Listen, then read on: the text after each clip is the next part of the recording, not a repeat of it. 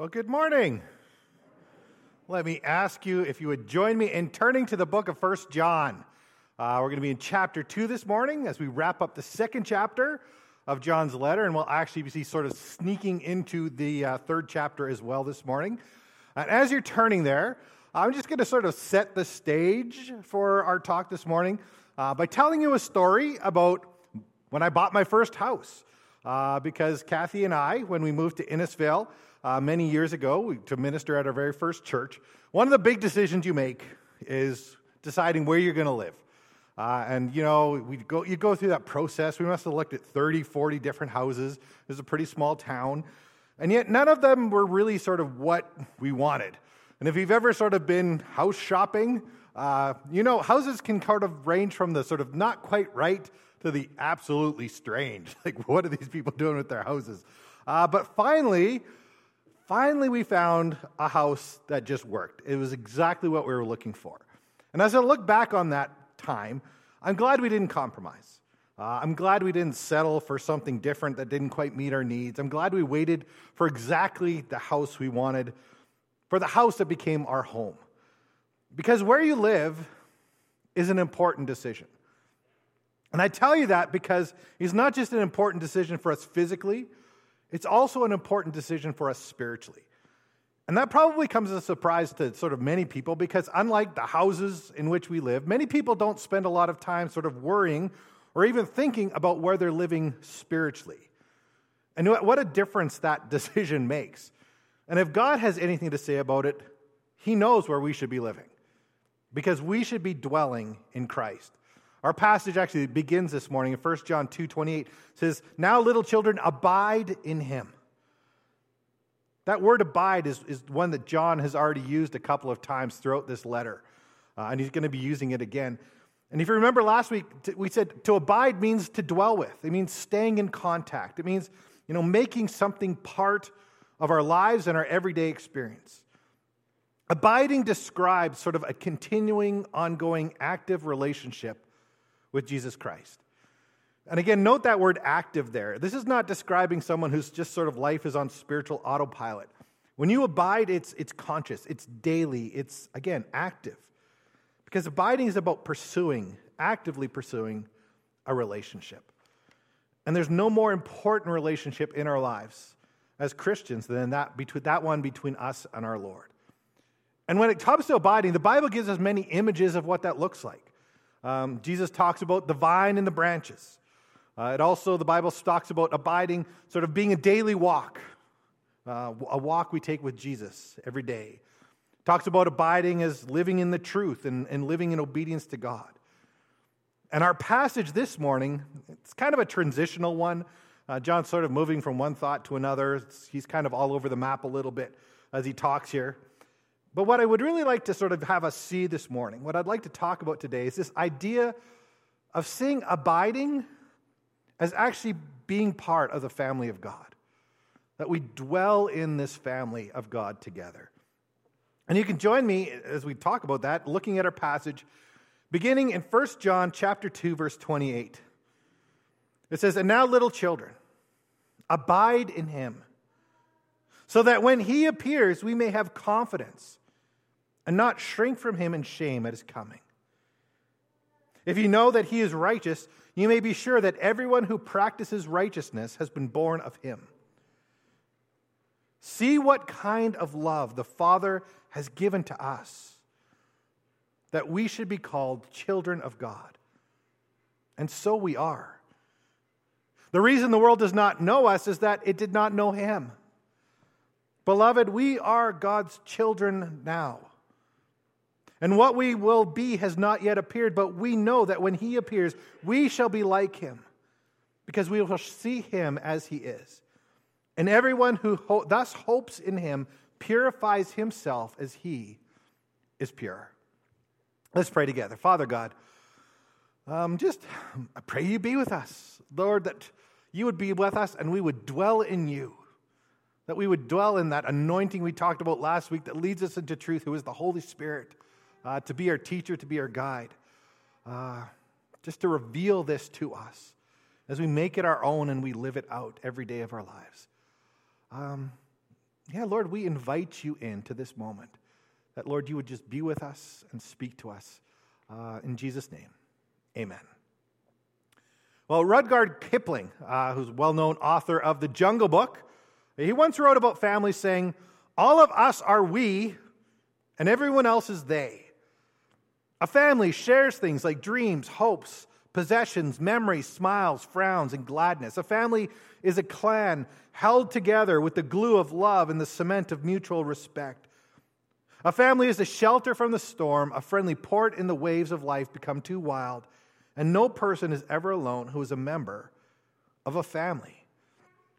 And you know, when it comes to that idea of family, we see that family, specifically children, uh, is one of John's favorite images uh, for describing the Christian life, uh, describing what it means to be a believer. You're part of this family. You're one of the children of God. Uh, he even says, 1 John 2, verse 1 says, My little children. That's how he addresses the, the readers. I'm writing these things to you so that you will not sin. 1 John 2, 12, I am writing to you, little children, because your sins are forgiven for his name's sake. 1 John 2, 18, children, it is the last hour. 1 John 2, 28 from our passage, now little children. 1 John 3 18, he says, Little children, let us not love in word or talk, but indeed in deed and truth. In fact, John uses the word children to address his readers in, in, in the letter of 1 John no less than 12 times. He calls us children. And even in his other letters, John does this. The second John 1 4, he says, I rejoice greatly to find some of your children walking in truth, just as you were commanded by the Father. Third John 1 4, says, I have no greater joy than to hear that my children are walking in truth. But you know, it's not just John that understands that we are part of God's family. You know, the authors of the New Testament use the word brothers or brethren to describe believers and our relationship to one another something like 120 times in the New Testament. Paul says in Romans chapter 8, verses 14 to 16, he said, For those who are led by the Spirit of God are children of God. The Spirit you received does not make you slaves so that you live in fear again. Rather, the Spirit you received brought, brought about your adoption to sonship. And by him we cry, Abba, Father. The Spirit Himself testifies with our spirit that we are God's children. And even Jesus, when He taught the disciples to pray, He taught them to pray, Our Father in heaven. You know, in Aramaic, that's a, that word, our Father, that Jesus uses there is Abba. It's a, it's a term of child, childhood, childlike affection for a daddy because we're part of the family of God. He is our Father God, and we are His children, and the church is full of our brothers and sisters in the Lord. Now, what does it mean then to abide in that truth? What does it mean to dwell as part of the family of God here on earth? Well, our passage today actually gives us several insights that I think we sort of should know about. And I have six lessons that I want to bring to your attention this morning about family life. Uh, and the first lesson is that we need to know that the only way into God's family is through a relationship with Jesus Christ.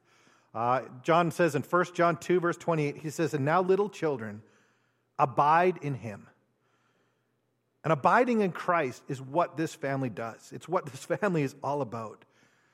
Because you can't earn a place in this family, you can't purchase a place in this family, even if you're looking on Amazon.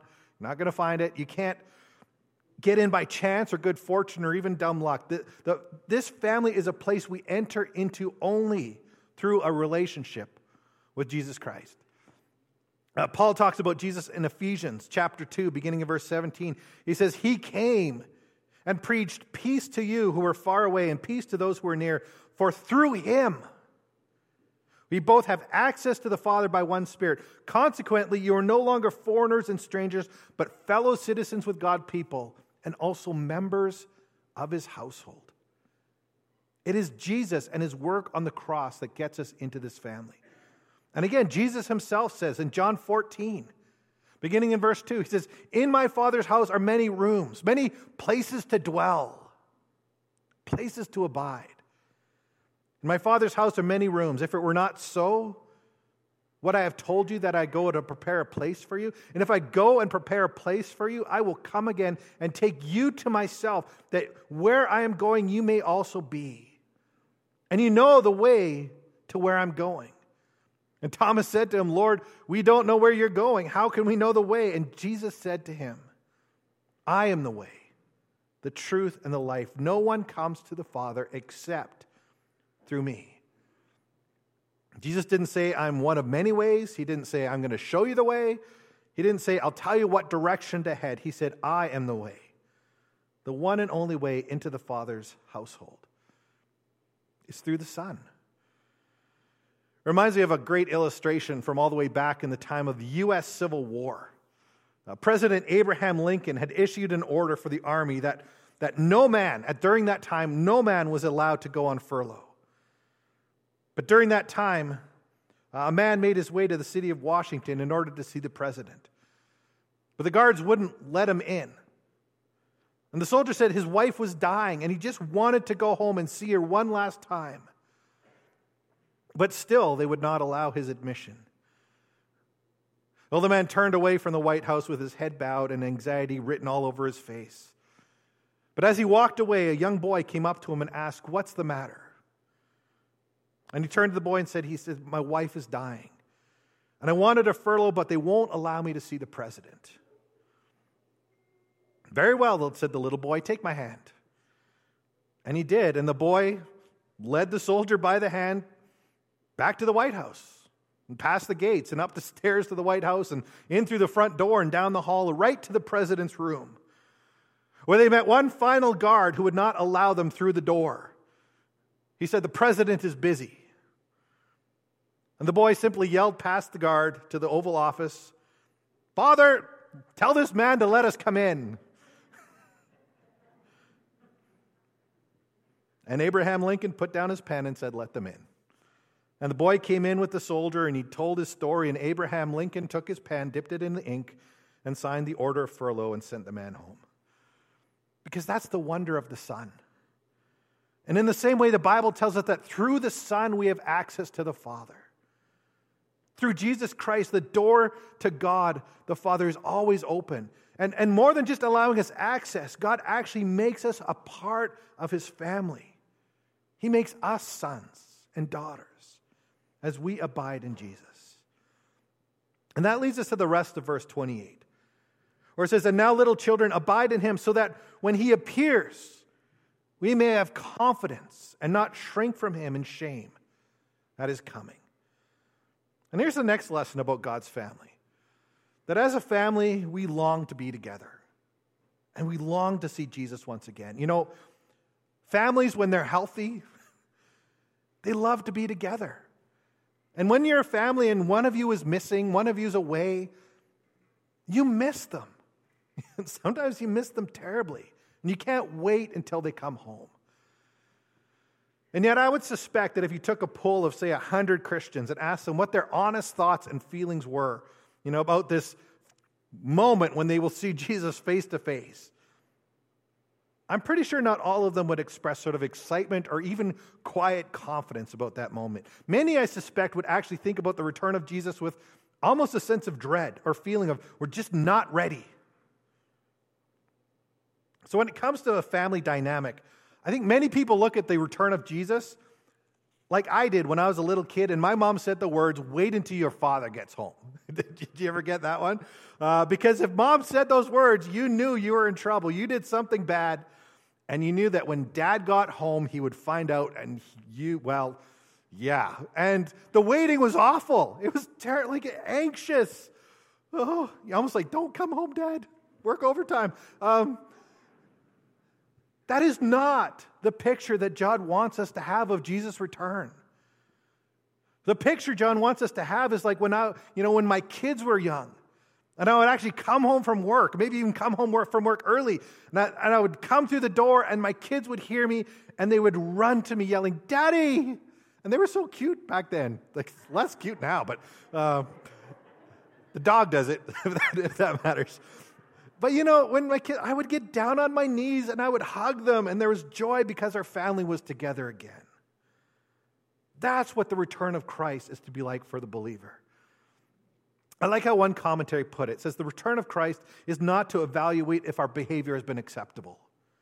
It's to reveal the truth about God's relationship with his children. It's about welcoming his children as he returns home. You know, Jesus already took our sin and our shame upon himself at the cross. And because of and and because of that, John wants us to be living with a sense of confidence in his return, a sense of assurance, a sense of eager anticipation of when we'll see Jesus again. And yet, for those who don't have, you know, do have that sense of dread of Jesus' return, it could be because of what we read in verse 29. Uh, verse 29 says, If you know that he is righteous, you may be sure that everyone who practices righteousness has been born of him. And the family lesson we learn here is that in families, there's often a family resemblance. Um, we take after one another. Uh, we see a very similar verse uh, later in our passage. 1 John 3, verse 3 says, And everyone who thus hopes in him purifies himself as he is pure. And as believers, we know we're called to be living holy lives. Uh, again, we could say 1 Peter 1 15 says, But he who is just, but as he who called you is holy, you also be holy in all of your conduct, since it is written, You shall be holy, for I am holy. And maybe even more intimidating, Jesus' words in Matthew 5, verse 48. Jesus says, You therefore must be perfect, as your heavenly Father is perfect. And you know, that's a tall order. I mean, how, how do you be comfortable living your life when perfection is the standard? But some of us, because of that, some of us may need to hear this. First, God never asks us to do something that He's not going to empower us to do.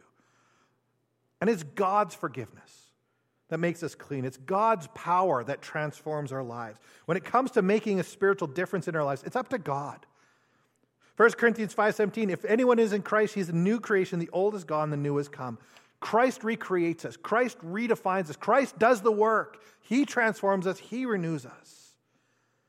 So when you hear verses like this telling you to be perfect or to be righteous or to be pure as God is pure, don't hear that as God telling you that you have to do something in order to be accepted by Him. I want you to hear that as God telling you that you're already accepted so that you can now do something. Uh, righteousness is not just something that we should be working on, it's something we already have in Christ. Maybe another way of saying it would be to say these verses are not speaking to our obligation as believers as much as they are speaking about our identity as believers. Is that this is part of who, you know, part of being in God's family. It's part of the family resemblance we have to the Father as his children. You know, in my family, we, we also have a family resemblance. Um, sorry, Dad, but in my family, the men share a certain physical appearance. Uh, we're, we're, a little round. You know, I don't want to be unkind, uh, but we don't have a lot of sharp edges. Uh, you know, hard surfaces, like that kind of stuff. Built for comfort, not speed. It's all good. And you know, sometimes people look at my boys and like, oh, they're so skinny, and I'm like, just wait, it's coming. oh, it's yeah, their their time's coming. But you know what? I, I never really had to work to become like this. It's, it was part of my DNA. It's part of who I am part of being part of my family. And righteousness, it's the same way. As children of God, righteousness is part of our identity as God's children. We're born into it, it's part of who we are. We just need to keep growing into it. Because in God's family, there's a family resemblance, and it's who we're becoming. And we'll talk about that more next time. But, you know, often we hear when you hear a verse like that, we often hear the obligations implied in verses like that, like I have to do this and I have to do that.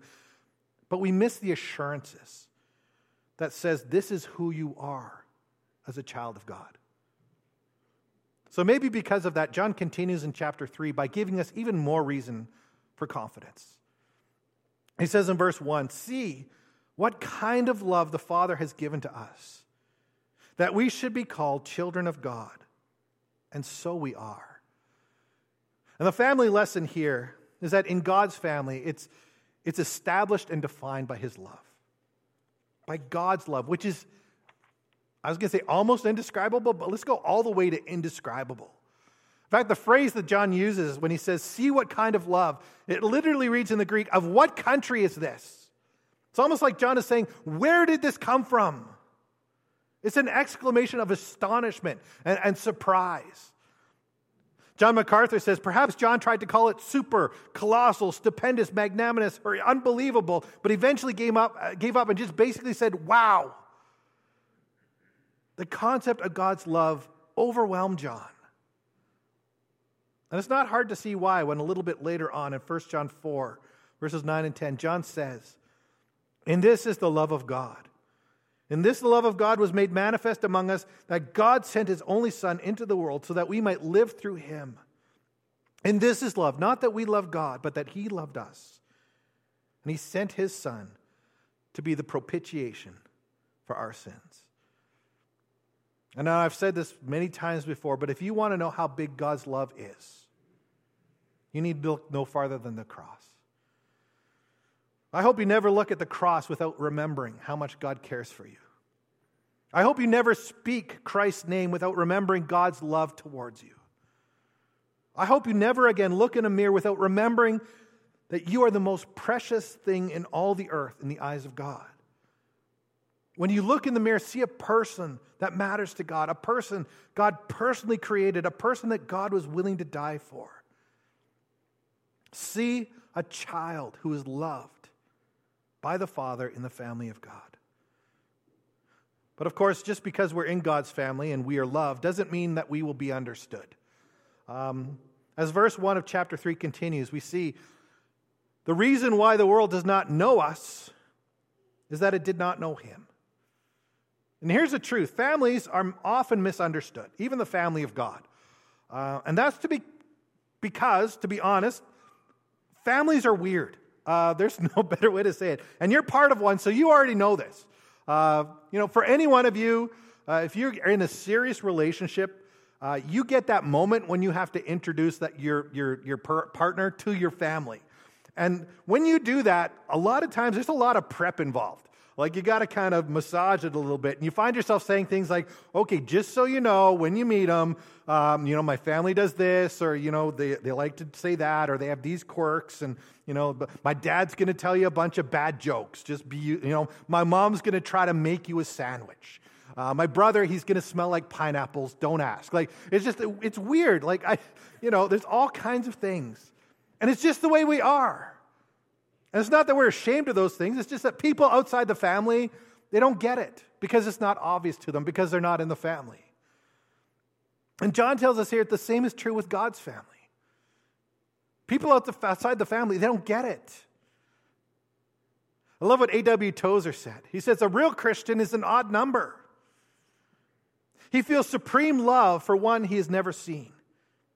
He talks in a familiar way every day to someone he cannot see.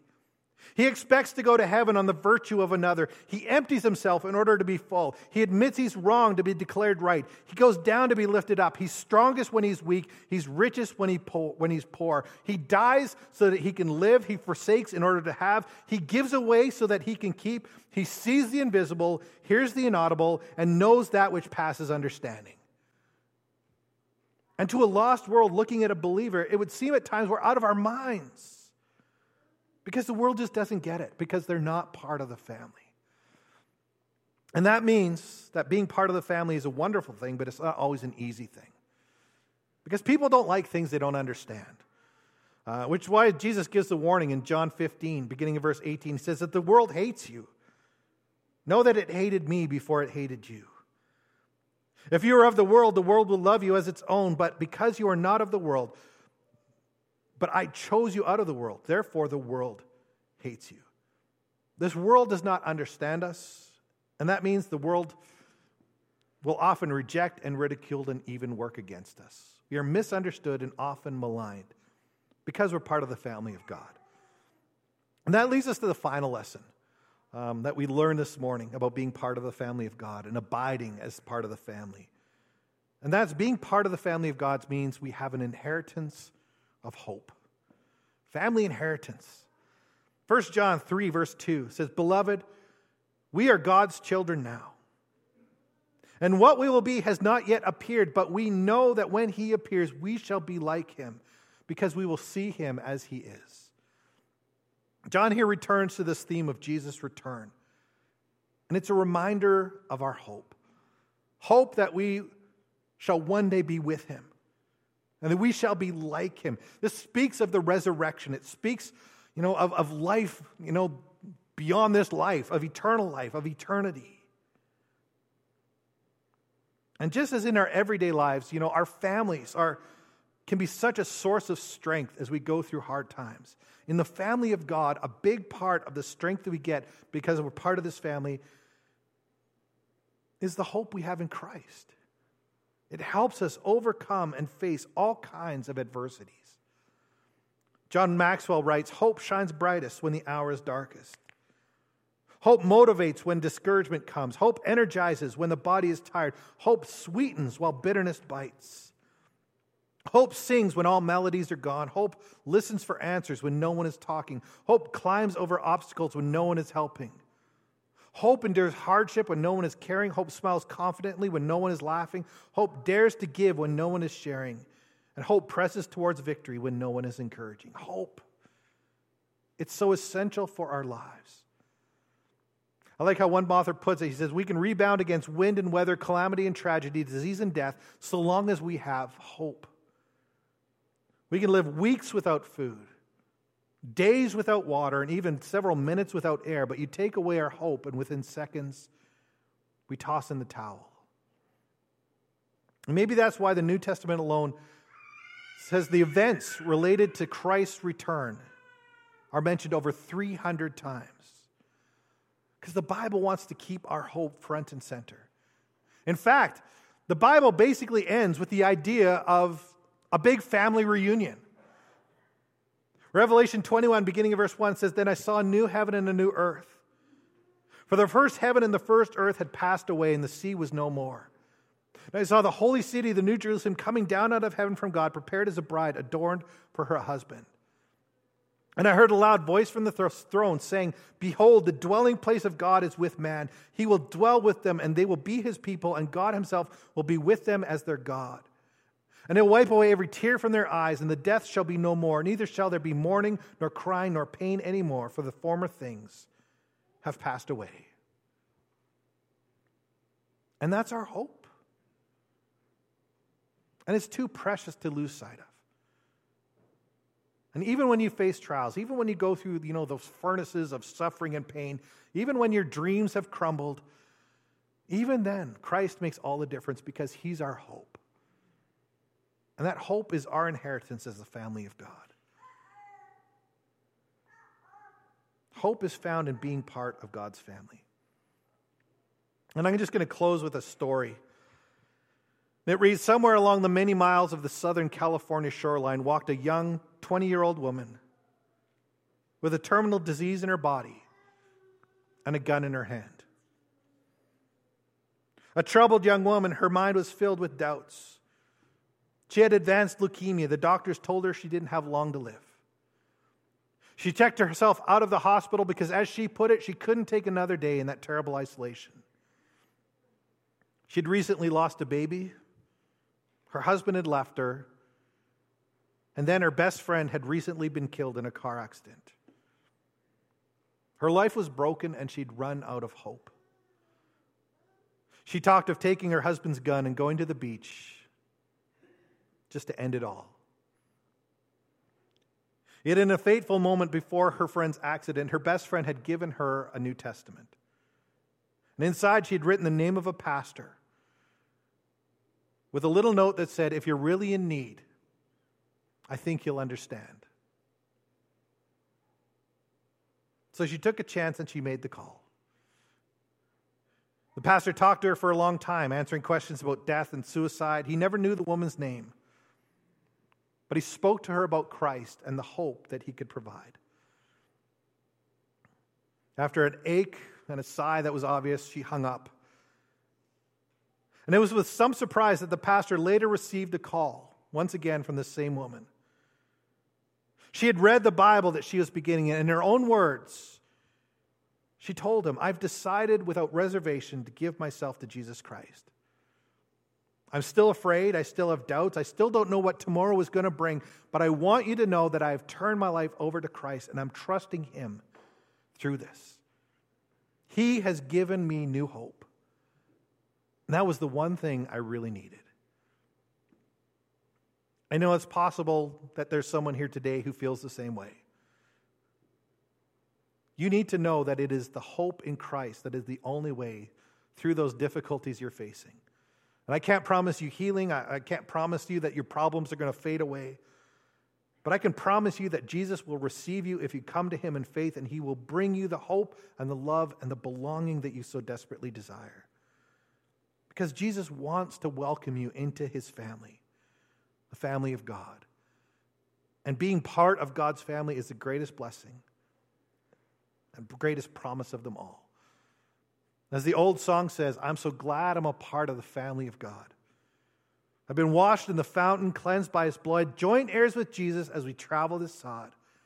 For I'm part of the family, the family of God. Let's pray. Lord God, what, what an amazing promise you gave us today. Uh, just as you are the vine and we are the branches, you are the Father and we are your children. And Lord, I just pray that we would pause and just wonder at the amazing thought of that thought, uh, that our minds would be overwhelmed and our hearts overflowing with the joy that that thought brings. And that, Lord, we would abide in you. Because while we were still sinners, you died for us. And not only died to forgive us, but you died to invite us into a relationship with you. You died so that we could be adopted, so that we could belong and have a place in your household, and that we could dwell and just abide with you as your children. And what blessings come from being with you, Lord. As we heard today about the love that is showered upon us, the hope that we're giving, and we have peace and we have joy. And Lord, it's just, it's a picture of the greatness of your grace and your welcome to all of us and your call for us to be part of your family and to be the children of God. I pray, Lord, that we would just understand and live out the truth of who we are as your children, and that we would know and just rejoice because we are part of the family of God. We pray for these things. We thank you for these things.